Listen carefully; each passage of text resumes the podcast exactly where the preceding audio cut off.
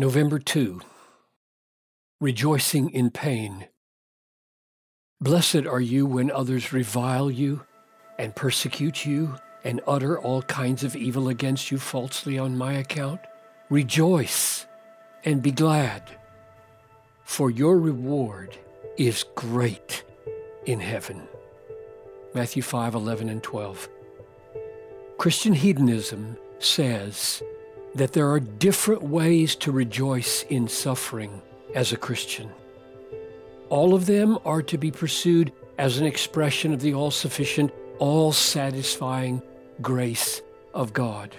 One way of rejoicing in suffering comes from fixing our minds firmly on the greatness of the reward that will come to us in the resurrection. The effect of this kind of focus is to make our present pain seem small in comparison to what is coming. I consider that the sufferings of this present time are not worth comparing to the glory that is to be revealed to us. Romans 8 18. See 2 Corinthians 4 16 to 18. In making the suffering tolerable, rejoicing over our reward will also make love possible. Love your enemies and do good and lend, expecting nothing in return, and your reward will be great. Luke 6:35 Be generous with the poor and you will be blessed because they cannot repay you for you will be repaid at the resurrection of the just. Luke 14:14 14, Confidence in this promised reward cuts the cord of worldliness and frees us for the costs of love. Another way of rejoicing in suffering comes from the effects of suffering on our assurance of hope.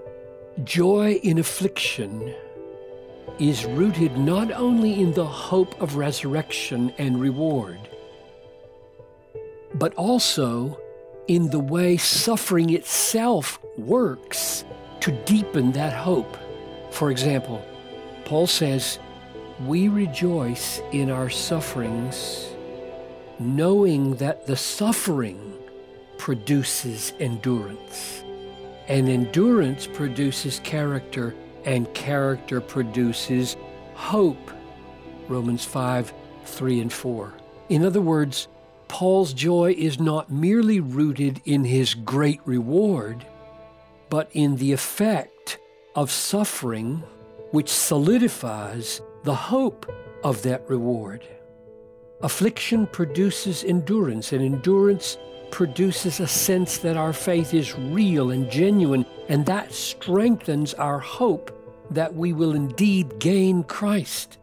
So, whether we focus on the riches of the reward or the refining effects of suffering, God's purpose is that our joy in suffering be sustained.